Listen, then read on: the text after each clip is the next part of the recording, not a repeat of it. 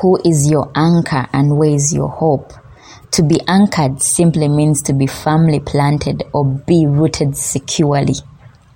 If the roots of a tree do not go deep, it is easy for that tree to fall down when heavy rains come and when strong winds come its way.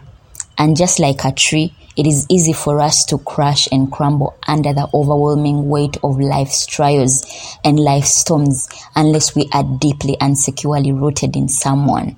But we can't be rooted in anyone.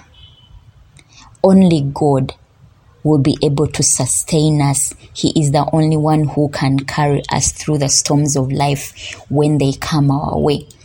When the rains come pouring down in torrents, when the floods rise up, when the winds beat against our boat, it is only God that will be able to sustain us all through that. Christ is the only rock that is solid enough to hold us through our trials that any every other ground is sinking sand. We cannot put our hope in our families or in our status or position or our possessions or our family backgrounds. It is only God who is unchanging and unchangeable through it all. That no matter what we may go through, He will still stick with us and He will be right there with us.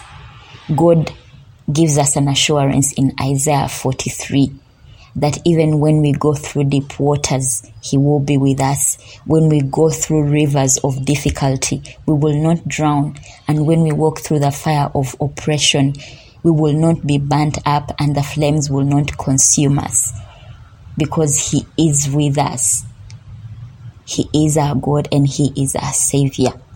Today, may we put our hope only in God and may we be firmly planted and rooted securely only in Him.